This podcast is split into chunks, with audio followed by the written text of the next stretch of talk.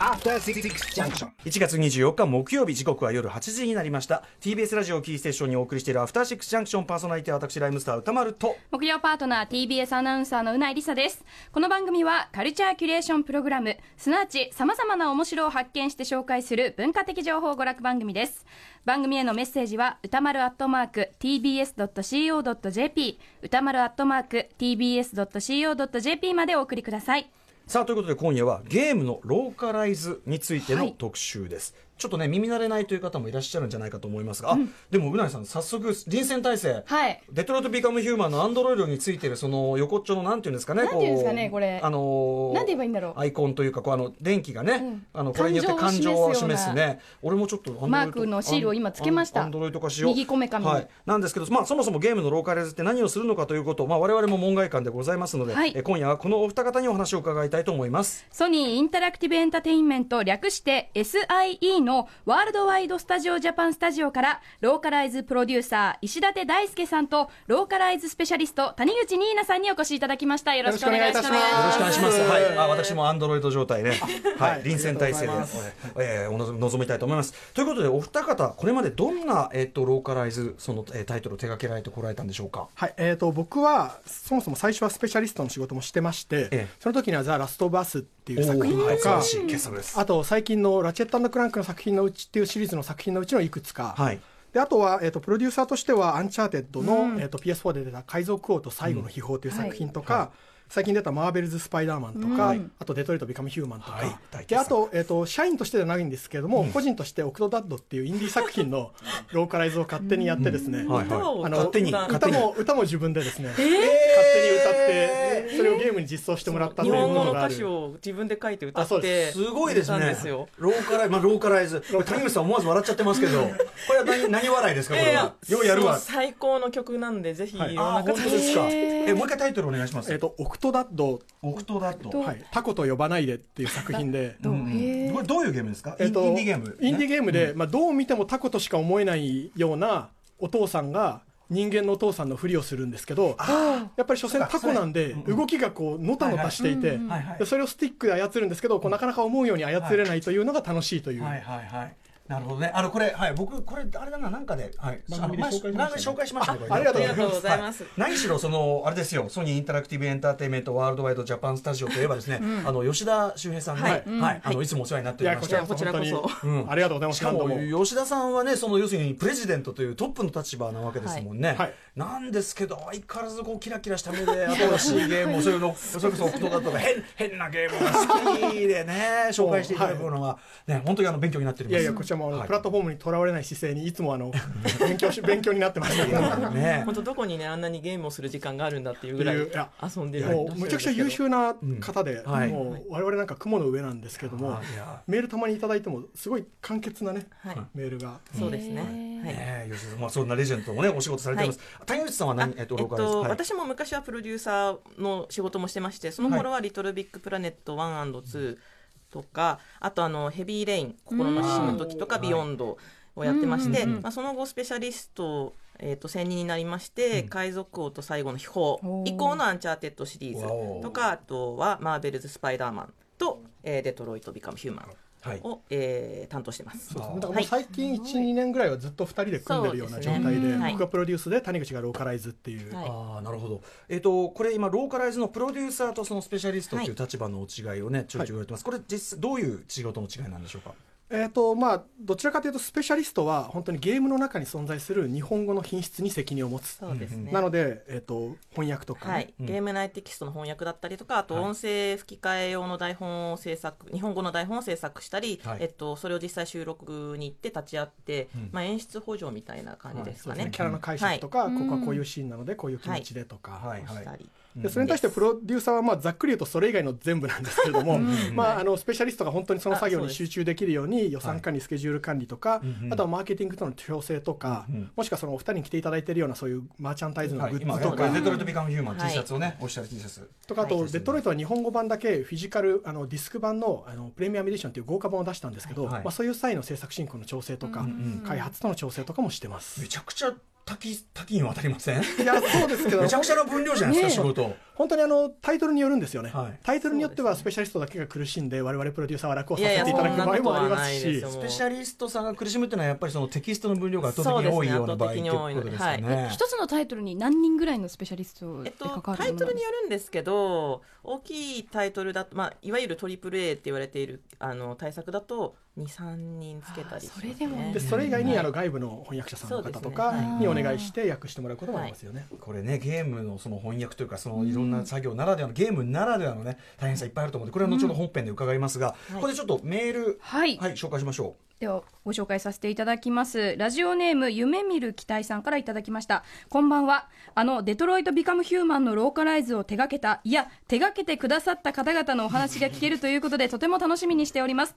というのもデトロイトはこれまで洋芸を全くプレイしたことがなかった自分にとって初めてプレイした洋芸なのです。世の中にこんな面白く深く素晴らしい作品があったのかと目から鱗でございました。きっとローカライズされていなければ言語の壁というハードルに阻まれて手を出さなかったでしょう。本当にありがとうございます。いやこれは嬉しい。嬉しいですね。これは嬉しい。う、うん、お声でございます、ありがとうございます。まあ我々もね我々もね本当その通りなんですよ。文句なしのねデトロイト・ビカム・ヒューマンもういやありがとう2018年ベストゲームって。はい心から思ってますからありがとうございますそれが楽しみだよね苦しんだ甲斐がありましたねそしてもう一つご紹介させていただきます。レイモンドさんからいただきました。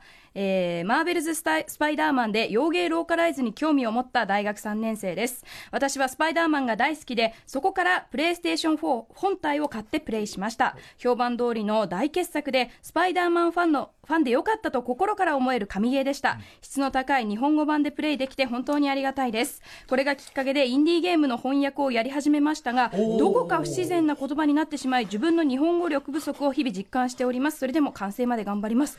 ということで、すごい影響を。スすごくないですか？それでもうちょっとすげえ自らすごいパイダーマンってまだ発売されてそうですよ。今年の9浅い月にですよね発売したばかりですか。そこかららもうはいね衝撃を受けてやる側に、ね。えいつかチーム入るかもしれませんねそうですね。いや本当に、うん。あの本当に今、まあ、あの後半の方でも言いますけど、今、はい。インディーゲームのローカライズって本当に誰でも参入できるし、すごい品質がいい方はすぐピックアップされるので、はい。本当にチャンスがあると思いますので、ぜひレイモンドさんも頑張ってほしいです。いやーそしてねそのマーベルズ・スパイダーマンも素晴らしいゲームだしあのスパ何が素晴らしいってやっぱスパイディらしさで戦ってる間中無駄口叩いてる。とでとか敵がいろんな敵は敵でなんかいろんな文句とかいろんなこと言ってたりするあれを全部やってるわけじゃないですか、はい俺やりながらこれってこれどんだけっていどんだけう吹き込んだのっていうその言葉の量ですしね。ものすごい多かったですけど。繰り返しじゃないじゃないですかそれが結構。はい恐ろしい仕事。ということでそんなあたりもね、えー今日はですねあの一応お話をね聞くのもそうですけど、えー、と感謝をねお二人に伝えたいという、はい。そういう特集でございますのでよ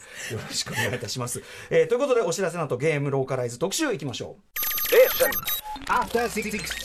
はい、それではいきなりですが、歌丸さんとうないさんにクイズです。うおお。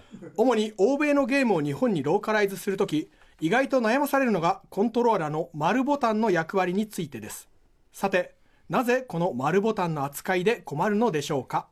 さあということでうなぎさんどうですか？これあのフォールアウトなんかは、うんうん。日本でいう丸ボタンが×に来るじゃないですか、決定するときに何かを選ぶときと時は。か決定するときに×を押すことが×ね？要言多いよね。それですかね？歌丸さんどうでしょうか？はい、あ僕まあもちろん僕もそれだしあと例えばあのほら英語で言うイエスノーの答えが日本だとあのはい。要するにいいえっていう答えを言う時に日本語の答えだとはいになる場合とはあはあはあは。あかがあったりとか、はそういう言語的なその構造の差みたいのもあったりするのかなというあたりでどうでしょうか、はい、じゃあ正解は谷口から。あ、バツえ丸？え？今ブーが来ましたけどね、うん。え丸？いじゃん。えっと、まあ、いうないさんは正解ですよね。そうですそうです。そうですやっぱりそこなんです、うんはい。はい。で、えっと、あ、じゃあどうぞ。あそうですね。日本では決定の場場合は大体丸ボタンですね、はい。もういつもば丸ボタンなんですけど、はい。まあ、欧米では×ボタンなんですよね、はいはい。で海外だとあの空白のマス目にチェックを入れるときにバツを使うので、はい。そっちがなんかイエスっていうあーなるほど意味なんですよね。チェックそうか。はい日本ってこのレレうん。例ですよね。そうですそうです、うんあれがバツなんですよ、ね、ピッピッってそういう意味なんだ。はい。だから今はちょっとオート化されましたけど、ちょっと前アメリカに入国審査する時の書類とか書くじゃないですか。はいはいはい。あの書類も×を書いてくださいって書いてあるんですよね、よく見ると。日本人の感覚だと×っつうとなんかね、違うって感じしちゃうから。なので、ローカライズでは、えっ、と、ゲームの開発会社にお願いをして海外では×のところを日本では丸決定にしていただいてるんですけど、ただ「フォールアウト」のように最近の作品では、えっとあえて×に残すというところもあります。なんとなく洋芸はもう罰だから罰だからってこうね、切り替えようとするね時あるけど、はい。なんか何個かゲーム並行してやってるとね。間違いますね時々ああ違う違う違う違う違うそのつもりじゃ俺あのそれこそデトロイト・ビカムシあそっちそのつもりじゃないそのつもりじゃない。みたいなたまにねあったりしましたけどね。はい。ということですでに非常に面白い話になっております。今夜のの特集はこちらです。洋芸を当たり前にプレイできる幸せを叶えてくれるゲームローカライズの仕事ってどういうもの？感謝しながら専門家に聞く特集。これデトロイトのね、ピカム今音楽ね、えーコアなゲームファンなら避けて通れない海外産のゲーム、いわゆる洋芸、そんなタイトルの数々を我々が違和感なく楽しんでプレイできるのは、言葉の翻訳のみならず、文化圏ごとに調整されたローカライズのおかげなのです。今夜はそんなゲームローカライズのプロにして、最前線でご活躍中の二人にお話を伺うという特集でございます。はい、案内してくださるのは、ソニーインタラクティブエンタテインメントの SIE ローカライズプロデューサー石立大輔さんと、ローカライズスペシャリスト谷口ニーナさんです。改めましてよろしくお願いします。ます。さあ、ということで早速ですが、行ってみましょうかね。はい、今夜は前半後半の2部構成でお送りします。まず前半ではゲームローカライズってどういう仕事？そして後半ではお二人が選ぶ現代日本ロー現代日本ゲームローカライズの名作とはをお送りしていきます。これいいですね。そのあの、前にあの映画のあの吹き替え特集を三宅龍太さんでやった時にやっぱり吹き替えならではの良さもあるよねっていうね名吹き替えっていうのは、えーそんなような話もちょっと通じるんじゃないですかね、さあじゃあやってみましょう。ではまずは前半ですゲームローカライズってどういう仕事？はいということでえゲームのローカライズ具体的にどういうこと？まあその翻翻訳ってね、今さっき言ってました。そうですね。翻訳違うんですか、まあ、翻訳も含まれますけれども、もっと大きくですね、国とか地域とか文化の壁というのを超えてゲームを楽しんでもらうために必要な作業というのは、まあ、全てゲームローカライズの範疇に含まれるので、んまあ、当然テキストの翻訳吹き替えもあるんですけれども、はい。例えば発売までにいろいろクリアしなきゃいけないものをクリアするであるとか、あるいは日本でうまくできるように、まあ、マーケティングの方向性を調整するとかーそういったことも広く言うローカライズに入りますね。まあ例えばですけどアートワークの雰囲気を変える変えるとかそうですそうです。そういうことも含まれるということですかね。うん、あのーまあ、でも翻訳の要素もね非常に、はい。もちろん当然多いと思うんですけど、はい。映画とか小説とかこれまでのほんその他のものとの翻訳とゲームの翻訳違いっていうのはどういうところにあるんでしょうか？あのゲームの翻訳はとにかく量がものすごい量が来るんですよ。なのであの映画の、まあ、100倍近いぐらい、そうですね、あの大きい大作だと、はい。まあ、5万とかセリフがあったりすせ5るんです、ね、万セリフ？はい。RPG だとね10万とかもう10万とか超えてくるので、映画っては大体800とかそれぐらいのセリフなんですよね。いですね。これはまあね改めてなぜかというならばまあまあ一個はいわゆるモブって呼ばれている、あの傭兵 A からはい J とかいるじゃないですか、あれがあの1キャラ1000以上とか用意されてるんですよ。あのまあ、特にプレイステーション4の世代になってくると,、はいえっとどんどん繰り返しのセリフっていうのをユーザーが不自然に感じるようになってきたんで、はいはい同じようなセリフでも例えば危ないぞっていうセリフをね、うん。何十パターンも取るとそうですね。か、そうなんだ、はでもそれによってやっぱ我々ねあのやってて違和感をまあ、要するに不自然さを感じないというそういかにも没入していただくかっていうことに注力した結果、うん。というのとあとはゲームが大型化してねそうですね。オープンワールドとかになると、うんやっぱり街の人がね、そうですよね。そうですよすごいね。人目増えますもん喋るってね。いう心の AI も喋るし、そして当然ストーリー上の分岐というか、はい。それもめちゃくちゃあるし、はい。はいさっき言ったようにスパイダーマンのねひっきりなしの無駄口とか。そうですね。5行に1回ぐらいはねね。そうギャグを言うっていう。ね。多いですね。しかもギャグなんて訳すの一番困っちゃうやつなのに。困ります。本当に困ります。そういうのの、まあ、いわゆる翻訳はい。のその困難さもあるし、そうですね。もありますしあとあのゲームってあの映画ってはい。映像でおそらく1本で来ると思うんですけれど、あのゲームってストーリー順じゃなくてあの開発が進んでいるステージから順番に届くんですよ、ええなので、ええ突然本当にラストのステージのシネマとかが届いたりしてはいここからやってくださいって言われるんですよ、えああでもそうなると当然流れよくわかんないもんわかんないので、なんか俳優さんとか女優さんの気持ちになって作るるような感じですね。あでももう吹き替えのね、台本書くときは結構セリフをそのまま読んだり。そうですね。家であのよく声に出してええ喋ったりしてるので、ちょっと不審者がられつつあそう。そうです。私多分隣の家の人から不審者と思われてます。でもやっぱりその全体の流れを知らずに最後だけ訳すって正直あんまりやりたくない変になりがち。一応その大雑把なストーリーは、うんうん。えー、と開発会社とかから提供してもらえるんですけど、シーンができたところから、まああのゲームってやっぱ動発が最近標準なので完成したところから来るのでもういきなりそれまでの絵とかをすっ飛ばしていきなりクライマックスシーンからとかがある、あのー某ビッ超ビッグタイトルゲームをね、まあ、あえて伏せるけどもやった時に女性キャラクターなのにこれ完全に 完全に男性キャラだと思って訳してんなみたいな、はい。でもこっちも汲み取るけどそれは、はい。っていうようなこととかねそれはねあの開発環境とかいろいろあの難しかったりとか。それはもうちょっと自己弁護に聞こえるんですけどローカライズ側を責めないでやっていただきたい感じがあって、もうはい。そういうのはその、うん英語だと、はい。あの愛とかって一つしかないじゃないですか、それを日本語で俺とか訳した瞬間にもう女性キャラには使えなくなっちゃうんですけど、海外の開発はそういうことをあんまり気にしないで、はい。同じセリフを男性にも女性にも使ったりすることは昔は結構あって、でその結果そういうあの、うん。男言葉を喋る女性、うん。女としか思えない男性あのひげもじゃの男性とかいう悲劇がはい。いろいろ生まれたんですよね。まあでもあのこっちもそれはあの忖度しますよ。これは これはえーこれは元はね。きっとこういうことなの。おっしゃってるのがどのタイトルか完全に理解して。はい。分かってます。はい。分かってます。我々の間ではねはい。もう有名な伝説の。伝説の。そうですかそうですか。みんな大変だったね。うん。あとその字幕ならまだしもですけど、やっぱりその吹き替えとかやる場合はさらに、まあ、スパイダーマンなんか本当にそうですけど、あのーやっぱり会話って本来ならね演技はこう面と向かってその流れでやりたかろうに、まあ、完全にぶつ切りでやるしかないってそうですね。あのなのであの、まあ、デトロイトは珍しく掛け合いで、うん。あの役者さんをあの集めてやったんですけれど大体みんな抜き取りって言って一人ずつ、はい。あのブースに入っていただいて、ええあのずっと連続でセリフを読んでいただくっていうことをやっていただいてるんですよね。デトロイトはそそれにしてもだから本当にその多分そういうもろもはい。ろ努力の会があって、本当に驚異的な自然さですね、ありがとうございあます。の分岐し分岐を分岐と感じさせないっていうか、ありがとうございます。あのすごい感じがしましたね、えーあとそのゲーム翻訳特有の難しさ気をつけてる点とかありますか？えっとあのゲームってやっぱりあの次のに何をするかっていうのが、うん。特に重要になってくるので、次の行動を指示する系のセリフって絶対に削れないんですよね、ええだからそこをしっかり入れていかなければいけないっていう難しさはあったりするんです、あの尺、うんうん。あの英語に合わせてうん日本語も尺を合わせたりするので、ええその短い英語って大体日本語より短いんですよ、うんうん。はいはい。なのでその中に全部入れなきゃいけない例えばなんか「ターンライト」っていうセリフがあったとして、うん。映像だったら「曲がって」でいいわけですよ、はいはい。あの登場人物がね曲がるからどっちにか分かるわけで、うんうんうん。でもゲームだと右へとか右へ曲がってにしないと、うんうん。プレイヤーがどっち行っていいか分かんない。曲がるってどっちだよみたいになっちゃうんで、それを省けないといそう。う難易でもタ度の高さ。ーンライトだと右へ曲がっては絶対に入らない。入らない。みたいなあーなるほど。その時はやっぱ右へ。右。へとか右よとか右右だとかね、うんうんうんうんそういう工夫があると。なるほど。それ完全にゲーム的な工夫の部分ですよね、そうですね。時々そのやっぱプレイしててあれ？今何指示されたんだっけ？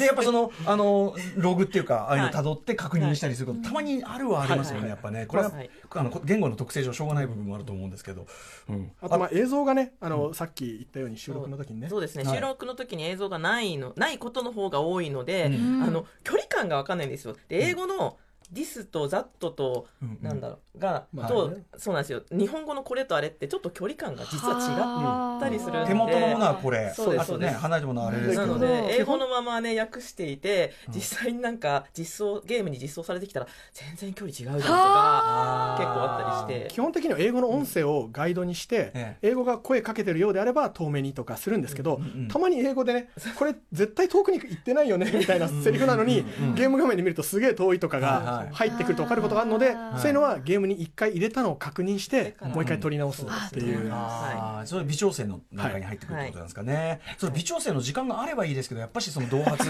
マストでとかも当然終わりでしょうね。まあ。そうですね、もう大体最初にスケジュール言い渡されたときに、こじゃあここで微調整のチェックの時間を入れようかみたいなのを毎回計算してるんですよ、ね、相談してそういう時は僕らももちろんその確認チェックは手伝いますし、はい。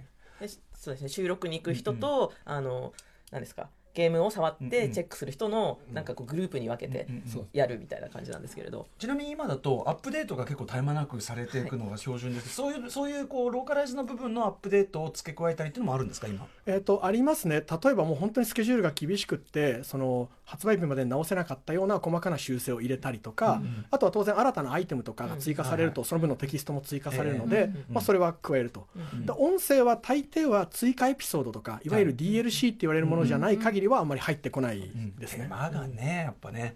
はい。あとゲームのジャンルによって先ほどのやっぱりゲーム性とその翻訳の仕方っていうのはこれだけあるんだっていうのはすごくこうああなるほどと思ったんですけどゲームのジャンルによってやっぱ違いますか？訳し方。構注意すべき点というかね。難しいところは違うかもしれないですよね。気に。するべきところが本当に変わってくる感じですよね。例えば、まあ例えばシューティングゲームとかだと最近はまあ FPS とか TPS とか結構戦争系が多いので、ええ。そういう用語を正確に調べるのはもちろん例えばまあカタカナにするのかそれとも日本語訳を使うのか、うん例えば銃を撃った時の反動って昔はみんな反動って言ってたんですけど、はい。最近の若いゲームはみんなリコイルって言うんですよね、はいそれをじゃあどっちにした方がいいのとかをはいはい。ゲームの雰囲気や時代設定とか、例えば時代がちょっと古いんだったら反動の方がいいかもしれないけど、はい。はいでもね現代戦でね、うまあ、反動はちょっと変かなとか。ああ確かにそうですね。しかもねこううるさ型ガンマニアとかね そういうところいちいちね。チェってねこうね。そうです。ちょっと間違えただけでなりあと正確な名称が必ずしもみんなが理解してる名称と違う場合が確かに。あって、ねあの M1911 系はガバメントでいいやとかねそそういうのありますよねやっぱね。そこら辺が難しいんですよね、まあ、あと、えっと、スポーツゲームもまあ同じような感じなんですけどバッティングと打撃どっちにするのとか。やっぱ野球なのかベースボールボールなのかとか、であとはそのスポーツの場合中継が入る場合が多いんですけどそれをじゃあ海外中継のノリにするのか、うん。日本の中継に合わせるのかっていうところで、まあ、国内の選手がいっぱい出るやつだったら当然日本の実況者さんとかを呼んで声入れてもらってとかがいいんですけどじゃあ海外ものはどうするとか、うんうんうん。そこら辺も結構悩みどころですかね。ねはい。専門用語とかもねあるでしょうしね。ありますね。はい。RPG はやっぱりもうとにかくさっきうん。も言いましたように、あの分分量がすごいんですよ、はい。まあ、10万以上とか来たりとか、うんうん。あとゲーム内のテキストもあのうん。本とか拾うじゃないですか、うん。うん。あれも全部やらなきゃいけないのでうんうんすごい長文が全部そこも訳されてますしね。そうですね。あと世界観がすごい特殊なので、そこをあの調整していかなく統一していったりとかもすごく大変になってくる。すごいファンタジーとか複雑な単語使われてますからね。用語とか言い回しそのもの、はい。まあ、それこそロード・オブ・ザ・リング的なのとかは特有なのがありますもんね、そうですそうです。それずらすだけでちょっとイラッとすると、はい。アクションゲームはどうですか？もうコメディ要素がなんかアクションアクションってセリフが少ないのが多いんで、ええまず尺が短いっていう難しさと、うん。うん。あとギャグが多発されるので、はいはいセリフ短いからキャラが濃くなるん。ですよね、はいその分、はい今のその例えばロックスター系のやつとかひっきあれもひっきりなし喋ってるじゃないですか。しかもなんかひっきりなし喋ってる上になんつうのかなちょっと特有の知識を必要とするような、あれとかもう無理っていう感じじゃないかなと思うんですけど。そうですね。まあちょっとまあ他社さんのね方針はあれなんですけどロックスターさんは多分、えっとあえて吹き替えをしない、うんうん。英語の良さを味わっていただくっていうのにしていただくんじゃないかなと思っていて、で見る限りはそのあえて字幕も短くして読みやすくするよりも、うん。多少長くなってもいいから全部伝えるっていう方針なのかなと。僕はもう最近はもう諦めて頑張って頑張って聞き取るようにしてます。英語でもう読んでる 読んでる暇はないって感じで。読み切れない。はい。ものすごい追っかけながら話 追っかけながらこっち喋ってるからさ、はい、あとローカライズこれちょっとお二方のお仕事とはちょっとあのずれちゃう話かもしれませんけど、まあこういうそのなんていうかな洋芸との日本版って話で必ずやっぱゲーム好きな間で話題になるのはやっぱりあの、えっと残酷描写とか性描写が日本版だと、えっと成人えー指定レーティングされてるにもかかわらずかなりソフト化されてたりするという、えーのがまあ話題になるし一体どういうまあ結構憤って話される内容でもあるんですけどちょっとお二方の、ね、直接の仕事とは違うかもしれませんけど、はい。この辺りってどう実際どういうこうあれにえー、とまあそれがですね、えー、とセロという、まあ、放送でいう BPO みたいな組織があって、基本的にそこが第三者機関で審査をしているので、はい。まあえー、とゲーム業界とかゲーマーの方以外の方に対してうん。安心ですよと、うん事情能力がある業界ですよっていう証明になってるんですよね。ゲームやる側っていうよりはそのやらない側のそうですだ。からそそうだのセロにいらっしゃる方も基本的にはゲーム業界の人間ではなくて、うん。完全な第三者機関なので彼らが判断して OKOK じゃないというのに我々は従って、うん。でもちろん我々としては、えー、とできるだけクリエイターの表現をそのまま伝えたいと思ってるので、最大限こういやでもこれは残酷に見えるけどこういう理由でこうですとか、うん。説明は、えー、とします、はい。でその上でご納得いただける場合もあるんですけど基本的には、えー、と交渉の余地はなくて一発審査で通るっていう感じですあね。え。その第三者っていうのはどういう方がなるものえーとまあ、それは多分詳しい条件はセロさんの、はい。えー、とウェブサイトをご覧になるのがいいと思うんですけど、全くそのゲーム業界と付き合いがない方っていうのが前提ですね。だからあの僕の両親とかでは全くなくてあの放送ゲーム業界とかな放送放送も多分同じだと思うんですけど、うんその利害関係を持たない第三者がん。一般人の目線で審査してこれはセーフですよ。うん。これはアウトですよっていうところで、まあ、映画でも例えばその正規を出せないとかええあると思うんですけど、同じようにゲームではもうまあそういうのは NG と。はいまあ、でもねそのせそのぼかし云々もやっぱり映画の世界でもまあでもこれはそのこんなところにぼかし入れたらおかしいじゃないかとかいろんなやり取りあって進歩してきた歴史があるので、まあ、この辺りもねちょっと時代もうちょっとそうですね。もうちょっとね。四畳半たって何でしたっけ？襖の下張りみたいなとか、はい、風とかいろいろありましたけどね、ははい。いあの進歩していくといいなという思うあたり、だまさにおっしゃる通り例えば「デトロイト・ビカム・ヒューマン」のかなりショッキングなシーンまあアンドロイドとはいえ、はい。っていうところがあったりしますけどやっぱそれって作品のテーマとめちゃくちゃ関わってくるところだし、はい。あのおっしゃる通りその損なわないようにはっていうのはね我々プレイする側も願いではあるので。はいそうですね。まあ、えまっと、僕の個人的な所感ですけど、やはりセロさんも定期的に、その世論の行方というのを気にされていて、ええうんすごく変わっているとは思いますね。うんあ昔に比べて以前はね NG な表現でも許していただける表現とかも最近の個人的な所感ではあると思います。なるほど。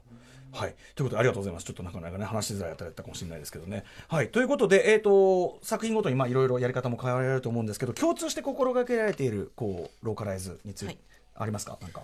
まあ、私はとにかく常に目標、まあ、ゴールにしてるのが、あのー遊んだ方がえこれ遊んだ後に洋芸だったの？って思うような自然なローカライズですね、はい、もうもうそれをもうずっともう十何年やってますけど常にそれを頭に念頭に、なるほど。やっぱりはい。日本語としてもごくごく自然だし、だからそれこそね今日はちょっと何度となく絶賛の声が湧いてくると、デトロイト・ビカム・ヒューマンの会話が分岐していろいろ無限無数に分岐してるはずなのに、自然な日本語の会話として成り立ってるって、うん。だからこそドラマ的にこっちも本当に感情移入して普通に入っていっちゃうし。がありがたいです。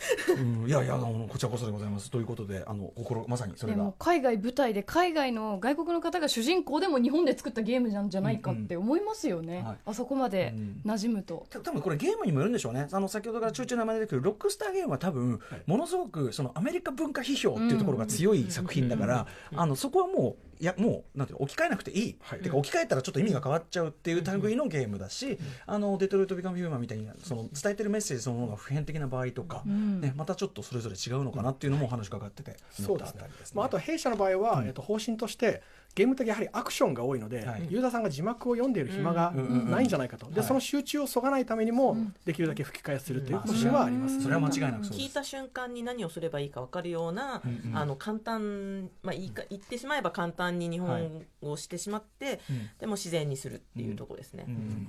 まさにでもそのその辺のだからちょっと複雑なのが同時に成り立ってるのがスパイダーマンかなと思いましたね。うん。とあのギャグと。ありがとうございます。ありがとうございます。ギ。ャグとスパイダーマン性と、うん。いやこれすごい大事な部分じゃないですか。本当に、あ本の当に。嬉しいです。はい。あれはねあの主演の沖津さんっていう声優さんがいらっしゃるんですけど、はい。彼も大スパイダーファンで、はい。スパイディの人形をあそうですね、うんうん。フィギュアをあの収録現場にはい。毎回持ってきていて、うんうんうん。それを置いぴょんぴょんそれを置いて、あのね。え演技されてたので。スパイダーが飛び跳ねてはい。る、スパイダーが飛び跳ねてるような気分でやってるっていうね、まさにそれちょっと本当に作品あの形になってるなと思う思いますね。ありがとうございますこちらこそです。ありがとうございます。はい今夜はここまでソニーソニーインタラクティブエンターテインメント SIE のローカライズプロデューサー石立大輔さんとローカライズスペシャリスト谷口ニーナさんにゲームローカライズのお仕事について伺っていますではここから後半のパートに移らせていただきますお二人が選ぶ現代日本ゲームローカライズの名作とは？はいということで、えー日本のゲームローカライズの、ね、こう大きな潮流とかこうエポックメイクとなったような作品ということですかね、はい。えー6つ挙げていただいてるんですけど最初にその6タイトルもうタイトル挙げちゃっていただきます、はい、わお願いします。かりました。はい。えっ、と、まず一つ目がですね、アンチャーテッドエルドラドの秘宝という。プレイステーション3で発売された作品なんですけど、まあ、これはいわゆる、えー、と洋画っぽい吹き替えの現代の、まあ、ローカライズの基盤を作った作品かなと思ってま一して、作目でし一作目です。ね。一作目はい。でちょっとまずポンポンあのポンポンいきますよね。ははい。い、で2つ目が、えー、とラチェットのクランク3、はい。突撃ガラクチック・レンジャーズでこれは PS2 の作品なんですけれども、はい。えー、とこれは、えーまあ、ある種の理想のローカライズということで挙げさせていただきました。なるほど。で3つ目が、えー、ゴーンホームコンソールエディションこれはインディー作品なんですけども、はい。僕は、えっと、比較的最近のインディーとかモバイルの作品はそんなにフォローしてないんですけど、はい。これはちょっと有志翻訳という、うんうん。まあ、現代の新たな潮流を含んでいるので、えっと挙げさせていただきました。なるほど。で次がですね「ディビニティオリジナルシーンエンハンストエディション」というこれは PS4 の作品なんですがこれは、えっとおそらく難度で言えば今出てる作品の中でナンバーワンの難度そのロローカライズ難度ローカライズ難度ナンバーワン度難易度エクストリームみたいな、へー。私はやそれをりたくないですね。まあ、人間の一人の人間のですね超人的な意志でやり遂げたという。はあ興味深い興味深い、うんはいで、えっと、5つ目がオーバーウォッチこれは非常に人気の作品なんですけど、うん。これは、えっと、あえて、えー現ローカライズの基本は踏まえつつ、ん。あえて日本のサブカルとかポップな感じに寄せていったという意味で、うんうんうん。ある種のその洋芸がマジョリティを獲得する方法はい。の、えー、と可能性の一つを提示していると思うので、うん。うんこちらを挙げさせていただきました。なるほど。で最後に手前味噌なんですけども「デトロイト・ビカム・ヒューマンが」はいやっぱり、えっと、正統派なそのがあの外画とか海外ドラマとか、はい。あるいはその実際の人間の何かを想起させるようなローカライズという意味では、やっぱり現代の最高到達点の一つではあるかなと思うので、うんうん。これも、えっと、挙げさせていただいたということで一応ですね自分的には1個目のアンチャーテッド2個目のラチェットクランクが、はい。今のローカライズの基盤を作ったはい。過去の作品で、おー。3つ目から6つ目までが、まあ、今後の流れを示しているというつもりで選んでますがもしあのご興味があるのがはい。あれば言っていただければ。そうですね。これでも気になりません？やっぱりそのディビニティ。でちょっとちょっとちょっと難易度は難易度はちょっと難易度はちょっと後に置いとこうまずは。まずその基礎を作ったというそのね基礎を作ったという部分でじゃあラジェットクランクがその理想のっておっしゃるそうですね、えっと、これは PS3 以降のにいわゆるそのゲーム内で僕らがインゲームって呼んでいるゲームプレイしてる間の会話が大量に発生しだしたんですよ、でそれ以前の、えっと、会話が主にシネマティックに限られるうんうん。PS2 の時代だから可能だったとも言えるような。ただまあラチェットクラークもゲーム内のセリフはあるんですけど当時は今と違って海外のゲームが完成してから日本語版を作ったんですね、うんなのでうん映画と同じような映像が全部ある状態であ作っていてでそれもあって、えー、とほとんどリライティングみたいな完全にリクリエーションしたうんうんうんうん日本向けの台本でうんうん。作られてるんです、はい。でこれを当時遊んでいた子供たちが、うん。これ日本のゲームだってかなりの方人が思っていた、うん。というくらいもう完全に日本のギャグとか世界観に寄せたはい。素晴らしいあのうんものになってましてうんこれ多分今聞いたとしてもはい。一部のギャグがちょっと古いぐらいでうんあとはもう今でも全然通用する最高峰の究極のローカライズだっていうところとうんうん。あとさあのローカライズ作者が鶴見六百さんって方なんですけど、はい。この方の書いたブログとかいろんなものを見て、はい。ローカライズを志されたっていう方が、さっきのあのスパイダーマンの方みたいに、はい。結構いるというところがうん。やっぱり伝説で、鶴見六百さん。はい。まあ、だから、そうですね。ものすごいですよねすごい方です。人のクリエイティブヒップホップでいう宇多丸さんのようなあいやいやいやいやそんなそんないや私はもう全然あのペーペーもあれですけども、えー、鶴見六百さんというそういうレジェンドがいらっしゃると、はい。はい。へえそうなるほど。はい。ラチェットクランク3ね、はい。伺いました。ちょっとね全部伺っていきたいんだけど、ちょっとじゃあ飛ばしてその先ほどね宇内さんも興味示していた、難易度難易度最高潮、ディビニティオリジナルシンエンハンスドエディション、こちらは？これは本間悟さんって方がやられてるローカライズで、えー、とおそらく本間さんは「ウィッチャー3」とか、ウィッチャー3ですね。あと「テラリア」っていう作品の方がより有名なんですけど、はあはあなぜこれを選んだかというと、えっと、普通ローカライズの台本って先ほど谷口が言ったようにシーンごとにまとまってるんですよ。そうですね、まあ少しちょっと順番がええ。ごちゃごちゃになってることはあってもシーンごとに一応塊でくるんですけれど。ところがこの「ディビニティ」は PC ゲームでかつ、えっと、全くローカライズを考えないで作ってあるので、ん。セリフの並びがセリフ内のアルファベット順なんです。つまり、A で始まるセリフがずらーっと出ば。ブックとかやったら B、B はそう最初、セリフの最初がブックだったら B の欄で。はい、つまり、日本語で言うと、あで始まるセリフがバーってあって、ああ、あれはとか、ああ、こんにちは、ああ、なんとかみたいなのが最初にあって、はい、で、次は、いい、いい、いいねとか、いい日だねみたいなのが次にあるみたいな。はいはい、まさか全く脈絡がない状態でこう来ちゃってると。それが数万セリフあると。それを、この本間さんは、執念で、全部60 60時間とか100時間とも言われるゲームプレイを一人でやって整理して。このセリフはあそここのセリフはあそこって。実際に自分プレイして出てくるポイント、はいこのセリフはここだっていうのを突き止めてでそのシナリオの流れを再構成というしてかそしてえー収録してでもう一回ゲームに入れてでもう一回自分でまた100時間プレイしてダメなところを全部直すという。もう恐ろしい。なんでそんな状態で送られてきちゃうの？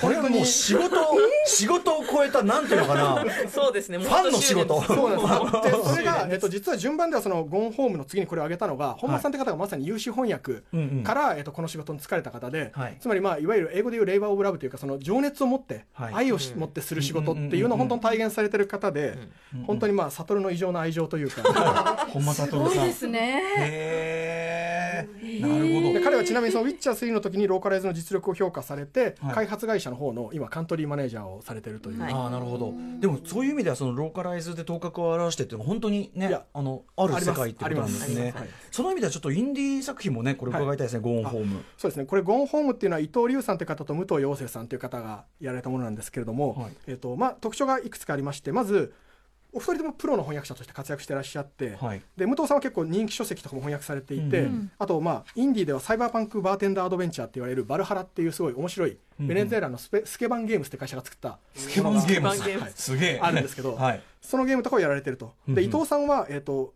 もうこの方もたくさんの作品に関わってらして、はい。特に翻訳不可能って言われた「ザ・ハーストーリー」といううんうん。インディーゲームがありまして、はい。これはあのある古い PC の中に残された実写のビデオを見て、はい。でそのビデオで何を言ってるかによって単語をサーチして次のビデオを見つけていくみたいな、でそれで結局その彼女のある女性の取り調べ記録なんですけど、はい。その女性が語るストーリーの本当の姿とはみたいなのを再構成していくっていうゲームなんですよ。でこのトリッキーなのがその字幕の中に例えばゲームのセリフの中に使われてるその用語をそのままサーチできるようにしなきゃいけないから、1個の単語は全部のセリフで同じ役にしなきゃいけないっていう。あー。でこれをやられたこの伊藤さんって、まあ、2人ともなんかすごい立派なキャリアのあるプロが、ええ。あえて有志翻訳といういわば勝手翻訳はいはい。の場で、うんうん。この「ゴンホーム」という作品を訳して、はい。でそれを訳し終えたところ、はい。開発会開発会社というか開発者が、はい。これ英語版よりいいじゃんとして有志翻訳なのに公式ホームページに載るというすごい成し遂げた作品なんですよ。なるほど。で有志翻訳って以前はすごい著作権的にグレーなところも多々あったんですけど、はい。一応今は Steam っていう PC のプラットフォームとかでは、そのはい有志翻訳をユーザーがアップできるようなシステムもあったり、うんうんはい。インディゲーム会社がお金ないから有志翻訳やってくれないってお願いしたりとかで、はすごく可能性が開かれている分野で、はい。うんうん。なのでまあ今後のその潮流を示すところをあえてプロがやってみせたというところで、まあこれもあと今後の流れにうん。上げるにふさわしい作品かなと。でちなみにインディー他にもいっぱいいいローカル作品あるんですけど、はいインディー上げていくとうん、キリがないというのと、プロの視点から見ると、えっと、うんインディーは本当 PS2 以前と同じで、一人の翻訳者さんがはい、すごい集中して愛情をかけて、翻訳からチェックから全部できるので、はい。名作はできやすいんですけど、難易度から言うと、えっと、やっぱりディビニティとか、はい。トリプル A の方が比較的きついことが多いと。なるほどなるほど。でかつインディーの翻訳があんまりこれまでゲーム全体の潮流になったことがないので、ちょっと外したんですけど他にも例えばその「アンダーテール」とかうんはい。あ「えーとはい。ザ・ファイアウォッチ」とかうん結構本当にいい翻訳うんいいゲームがたくさんあるんですよ。なるほどなるほどはい。いやでもすごい。しかもそれをねあのすでにこうそういうお仕事プロでやられてる方が、はい。あえてのっていうところもね本当に動きとしてもなんかシーンとして面白いなっていうか、ゲームローカライズシーンとしてなんか熱いなっていう感じがですそうなんです。だからもうスタジオミュージシャンあの翻訳者って普通ゲームにクレジットが載せられないんですよ、でそれがこの二人の動機になっててだから凄腕のスタジオミュージシャンがソロであえてインディーでアルバムを出すみたいな感じの。はいはいはいしかもそのアルバムがちょっとこれどんな手間かかってんだよみたいなものだったりして。そうそういう感じ、そのアルバムが例えばそのなんていうんですかねあのカバーアルバムででもオリジナルの人がこのカバー俺のよりいいって言ったみたいな、そんな感じの熱いストーリーがある。いやーいいですね。おちょいい流れで来てるんでじゃあちょっとこう逆にじゃあもうすごいこうオーバーグラウンドでオーバーウォッチ、はい。これまさにオーバーウォッチもひょっとしたら今普通に遊んでる子供たちいやは、本当日本のゲームだっと思ってないじゃん多いですますね。これはあの開発のブリザードさん自体が多分グローバルの顧客に不自然に思われないっていうことを意識して、でかついろんな文化も入れて作ってらっしゃると思うんですね。はい。なんですけど、まあ、この西尾祐樹さんという方がローカライズされていて、彼はどっちかっていうと「えっと、Life is Strange」っていうアドベンチャーゲームはいはいはいそうですね。あっちの方を、えっと、メディアとかでは上げる人が多いんですけど、我々的なプロの目から見るとこのオーバーウォッチの、えっと、二十数人いるキャラクター、はい。全員をキャラ立てして、うん。しかもキャラ同士の掛け合いとか因縁があって、うん。その途中ではバックストーリーとか来てないんですよ多分、うんそれを多分こういう感じだろうって想像しながらうまく不自然に入れていくと。であとオーバーウォッチってシューティングなんです。ごいセリフが短いんですよね、はいはい。なので当然その短い尺の中にうん。入れるのも厳しいから、ん。こっちの方がね難度が高いんじゃないかまあ、ただ、うん。一応オーバーウォッチは、えっとちょっとは余裕があったみたいな話は西尾さんから聞いてるので、うんそこまでえっとえっと尺をそこまで合わせなくてもゲーム側で対応してくれるっていうそこら辺もまあさすがブリザードグローバルを見てる会社っていう感じなんですけど。どなるほど。ただもう一つ特徴として、えっとそのアンチャーテッド以降、はい。ローカライズってすごい洋画寄りになってるんですね、ただ西尾さんはそこにちょっと、まあうんうん一分あの違うね。うん。デフォルメするっていうか、い。まあ、アニメっぽい感じの。ですそうですオーバーウォッチ自体が絵がね、うんちょっとアニメっぽいんで、はいまあ日本っぽい、アニメっぽいところもありますもんねそうです。そうです、はい。なんで声優さんのセレクションから台本から演出から、うん。全部ちょっとアニメ寄りに寄せてある、うん。でもそれがそのいわゆるアニメアニメしてなくて、はい普通の洋芸プレイヤーがやっても不快感を感じないっていういいバランスをやってる。絶妙のバランスを狙ってる、で本当に彼はポップで若い方なんですけど非常にポップな翻訳ができる方なんで、うん。本当にう今後のね、うん。10年のを背負っていく一人だと。思います、いや面白いな。そのえ洋画館みたいな映画館みたいな方を目指すばかりではないっていうか、うんそう。ですねむしろだってねこれなんか完全にその日本ポップカルチャーの影響を強く受けてるんだから、こっち寄せるの全然あるでしょう考え方とかね。す。ごくこう発想の転換というか、はい。しかもそれによってやっぱ日本の子供とかすごいスッと入れるものに確実になってとる思いましたね。うん。でそのラジオットクランク以来そういう流れって途絶えかけてたのを、まあ、西尾さんが復活させたというかちょっとそちらにまた寄せたということで確かにこれも新しい流れになるかなと思います。すごいローカライズ誌が熱い。なんだこれ。面白い。すげえ面白い。そしてその日本ローカライズ誌に残るねもう二人のお仕事でございます、デトロイト・ビカム・ヒューマンですよ、はい。ということでまああの手前味噌でとおっしゃってますからこれはでもあのいや。だ誰もが認めるお仕事だと思いますよこれは、ありがありがとうごとうございます。ざいます。やっぱりここが大変だったとかこここそ味噌だっていう部分もありますか？ここが大変だった一個言えるのはこれくらいのクラスのトリプル A 作品って普通は複数の翻訳者さんに下役をお願いして、ん上がってきたものを、えっとリライトするっていうのが普通なんですけど、谷口は一人でほぼ全部ですよね。そうですね。99.9%一人で。でやりましたねこれはいどんぐらいの分量ですか、だって一周で私13時間ぐらいかかったんですよ、えプラスいろんなえ分岐の、ね分岐がね山ほどあまあでもあのささっきまで出てきたあのいわゆるトリプル A よりかはまだ少なめあののモブの分量ではあったので。敵役があんまりいないので。そうですね。全部あのシネマなので。確かにはい。ただその分さっきから宇多丸さんがおっしゃっていただいているようにその分岐とはいかストーリー、全部のシーンが口が見えるので、はい。はい。はい。そうです口をいわゆるリップシンクしなきゃいけないっていう難しさはありますね。とあと分岐も全部自然にいくようにしなきゃいけないっていう。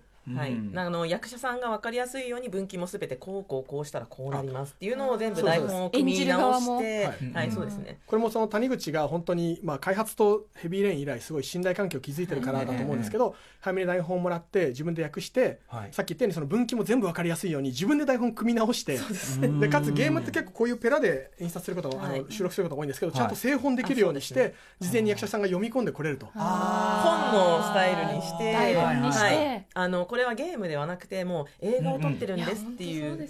形であの収録させていただいて。いやでも本当にそのレベルの、うん、もうねだって没入感がもう今までのアドベンチャージャンルっていう、うん。うんアドベンチャーっていうゲームジャンルでもうはい。群抜いてましたもん、うん。ありがとうございます。そのだからゲームでこう選択してこうやっていくゲームなんだっていうよりはやっぱドラマの中に入って、いや主人公になりきって、ドラマの中の登場物になった気分っていうか、だからちょっとねあのゲーム性としては説明するとあそういうゲームねっていうふうに思う人、ゲームファンならいると思うんだけど、やってみるといやこんな感じやったことないぞっていう。本当シームレスというかなんですかね、うん。止められないんですよね、うん。もうずっと物語が続いていく感覚が、というというのとやっぱりその、あのなんていうかな。これはもう元の作品ですけどそのなんていうの伝えてるメッセージの射程の深さ、うん深さ広さもう驚愕しました。公民権運動はおろかホロコーストまでね、見据えてっていうのは本当にびっくりしちゃいましたそして背筋が凍るバッドエンドを迎えました、どういうそっちそっちだよだからあのあ要はホロコーストあっていう。ーあーなるほど。こうやってもうなすすべもなくもう裸に向かれてあ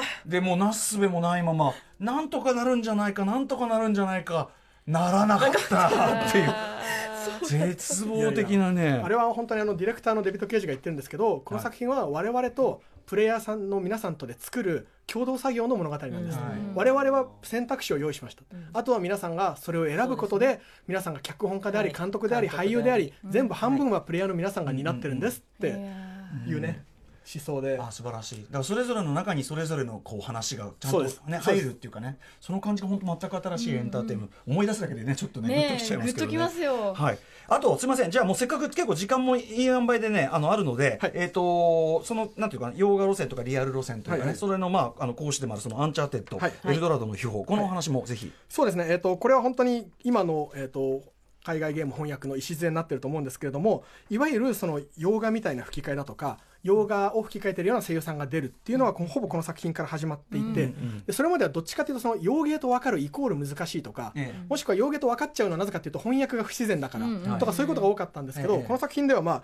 えっと、ディレクターが、えっと、中野さんという元 AC クレートさんという会社にいらっしゃった敏腕ディレクターの方で、はい。あとは弊社の関根っていう担当がいたんですけど、まあ、彼らが流暢日本語として自然なんですけど、はい。あえて洋画吹き替えっぽくすると。吹き替えうん。はいはい。それによって、まあ、いろんなギャグとかはい。をた多少バタ臭いギャグを言っても、うんうんだって洋画日曜洋画劇場だからうん不自見然慣れてるあれだよっていう不自然じゃないよねっていう路線でそれを克服したんですよね。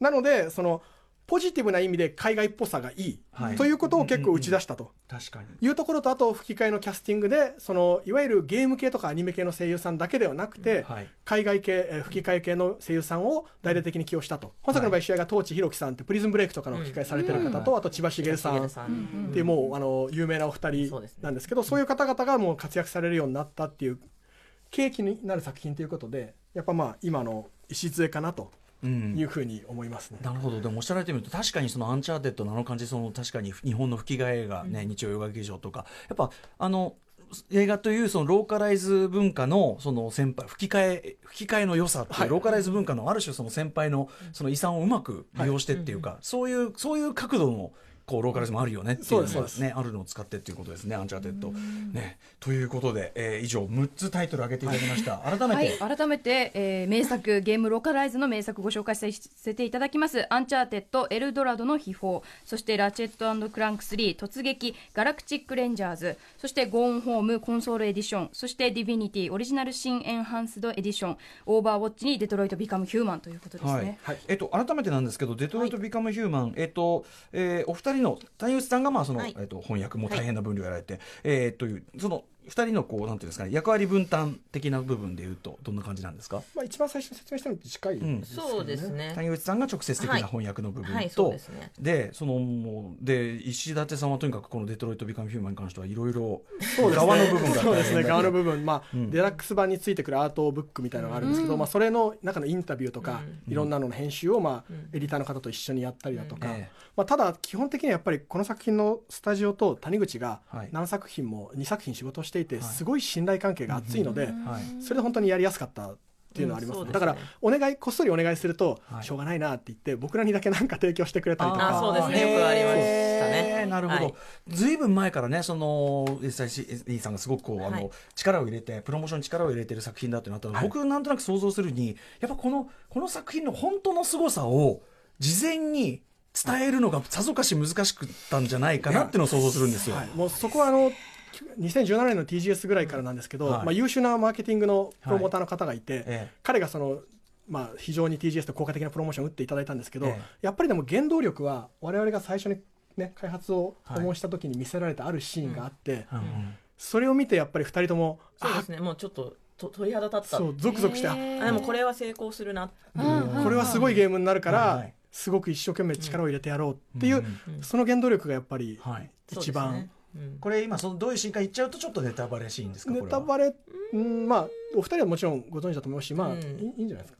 はあのーマーカスが最初に廃棄場に、あー。はい、はい。あの、まあ、アンドロイドなんですけどね。あそこのそうそうそう。は捨てられてるんですよはい、ね、真っ暗な中で、はい。そこからまた自分の体を、こうやってそうですね。張張ってねこうやって自分の体をしかも同胞たちのねゴミとして捨てられてるあれをこうやってこの同胞の芯ねこう取る部品を取るはい。取らないみたいなね。いやだからもうダンテの新曲かなと思って、うん。音とか視覚の効果もエフェクトもすごく秀逸だったなっていう、うん。あの最初音が聞こえなくて、ああはいそうですよね。集めて部品を。確かはい。に確かに、い、やーそういう一個一個ね。あのその分岐を選択するっていうのもやっぱりそのプログラムがそのプログラムでゆえにその要するにプログラムの心理だから選ぶっていうのがすごく自然だし行為がプレイヤーとしても、あとそのプログラムを超えて意思を持って行動するんだっていう。時の一番最初にあのうん。カーラのあ女の子をはい守りに行く時、はい。あれを壊してやるっていうなりきりますよね本当そう。にそれがすごく視覚的にも、うんゲーム的にもうまく表現されてもうねすいませんねもう褒めてばっかりね。大傑作ですからね。ありがとうございあます。りがとうございます。はい、ということであのゲームローカライズの世界ちょっと駆け足ではありましたがでもそのまずそのゲームローカライズにものすごくその労力をかけられている皆さんのなんていうかな、ままあ、歴史の部分もそうですしそういうレジェンドの方がいてそれに触発されていろんな方がやってさらに違うやり方があるで若い人が来たりとかそのなんか歴史の流れそのものにちょっと今まではその触れてたのにうん。分かっていなかった,、う見えていなかったそのはい皆さんの労力と熱い歴史、うんうんがを脈々と感じ、ん。これなんかこう勉強にもなったしなんかすごくグッとくるものがありました。ありがとうございあます。本当にそう言っていただけると。ここ最近すごくあのローカライズが盛り上がってきてうん。そうですね。る感じがしますね。しますけども、まあ本当にそうですね。あのローカライズの現場にいる人間ははい。むちゃくちゃ熱いし、え。本当にある程度ねこうすもうなんていうか自分を捨てて作品のためにみたいな覚悟でみんなやっているので,、そうですね。いやでもそのあのやっぱりローカライズやられてる皆さんのこうちゃんと名前もあのクレジットというかそのなんていうかなちゃんと我々に伝わるようにやっぱなっていってほしいっていうのは当然ありますよね。はい。お二人的にはね。確かにそうですね。あの、まあ、それもそうですしただまあ、普通のプレイヤーの方は本当にあ面白いゲームだったなとかなんか感動したなって思っていただければ全然。その中でねさっきみたいにあの、本当にだから、うん、あのあなんだ洋芸だったの？って思ってもいただければもう最高っていう、いやーだから全てはユーザーのためにというかね、感じもあってだから我々はかもう知ってしまった以上は感謝しかないというそうですよね。ねことでございます。ということで、非常に勉強になりました。えー今夜の特集タイトル、洋芸を当たり前にプレイできる幸せとなっておりますが、洋芸を当たり前にプレイするためには本当にね、多くの皆さんの努力があるということがよくわかりました、ということです。えー最後にお二方、お知らせ事などありますか？はい、えー、とそうですね、まあえー、と弊社 SIE からもそうですし SIE 以外からも2019年も本当に期待の海外タイトルがたくさん発売されますので、はい。ぜひ気になったタイトルがあったら、えー、とビデオを見てみたり遊んでみたりしていただけると嬉しいです、はい。今、まあ当然言えないものもあるでしょう。着々と。言えないものもあってね。着々と準備も。着々と準備を進んでます。準備されてるので。あとはまあうちで言えるのだと「ゴースト・オブ・ツシマ」っていう日本を舞台にしたこれは、ねこれはいつでしたっけ？ですよ。ねあれこれはあの発売日はまだ発表されてないんですけども、まあただ、はいえっと、トレーラーをちょっとご覧いただくと分かる通り、はい非常に力を入れて、はい。多分あのこの作品日本のローカライズでは初めて、日本語が全世界の全世界に。そっかそのまま日本語で撮るから。あそうですでよね。英語も入ってるんですけどえ英語も入る？英語と日本語が全部の国の、あのリストにはい入るでどちらで楽しむかはまあユーザーに皆さん次よりますね第ということで、へいやー非常に楽しみにしてます、そちらもね。はい。えー、ということで、えーお二方ありがとうございました。石立大輔さん、谷口ニーナさんでした。感謝ありがとうございました感謝です感謝です。ゲームローカライズの仕事ってどういうもの？感謝しながら専門家に聞く特集でした。After Six Junction.